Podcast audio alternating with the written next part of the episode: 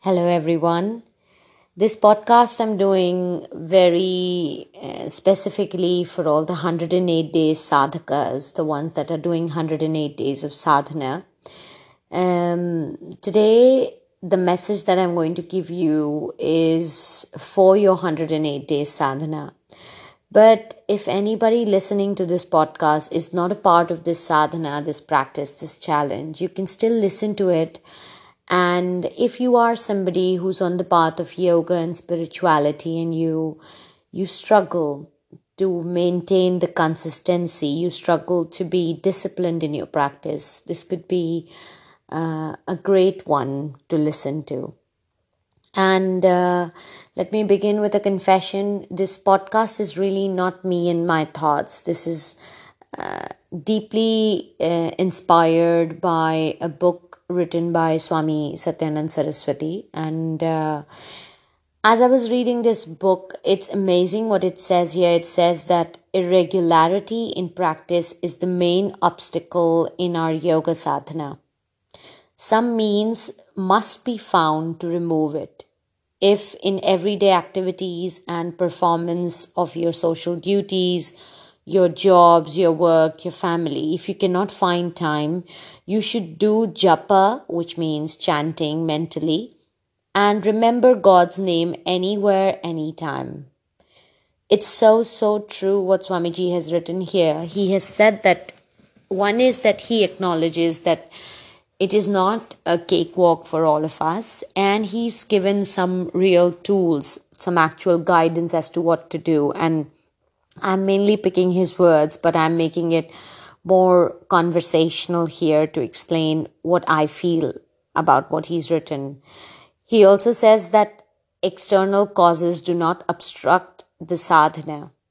It's laziness and indifference that constitutes the chief obstacles to one's practice of yoga. And it is so true. I feel there'll always be something outside that'll trouble you, that'll stop you from doing your sadhana, that'll stop you from taking out those 10 minutes for your pranayama or for your breathing or for your chanting. It's you who has to make that big difference. It's you who has to break these shackles of your laziness and get out there and do it and put it as a priority. He says, You are aware that the path of spiritual practice and attainment of perfection is at first difficult in the middle, it becomes active and energizing, and finally, it becomes successful. And this is so spot on. Like when you begin your 108 days, the initial 30 days are the hardest. Crossing 30 days, uh, when you get into the 31st, 32nd day, you'll see all the way up to 65 days it'll be active it'll be energizing you'll feel great and after that it starts feeling like success.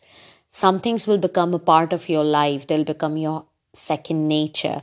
Like you would want to breathe every day you would want to chant every day you would want to read something nice every day and Swamiji has said that this is not true in regards to you alone. So if you someday struggle, remember it's not just you. It's really not just you. It is true in respect of practitioners of philosophical mysticism who also find their way difficult in the early stages. You are inclined towards the study of yoga and on the path of spirituality. You only have to continue only continue to practice it slowly and steadily, and gradually your practice will advance automatically. Temperamentally, we are not really devotionally inclined. We are more of an intellectual, we are, we are more logical than we are devotional. For this reason, our progress is a little slow, but we are steady. We can get there. So today, or if any day you have struggled, remember we all are in this together and we just have to keep up with the practice. We have to take those baby steps. Think of yourself like a little turtle that is moving.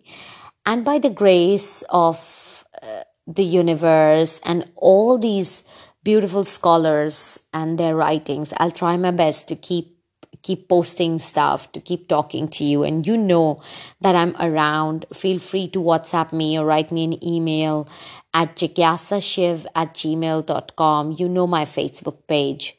Feel free to send me a message if you're ever struggling. I wish you all the best and keep up with your sadhana.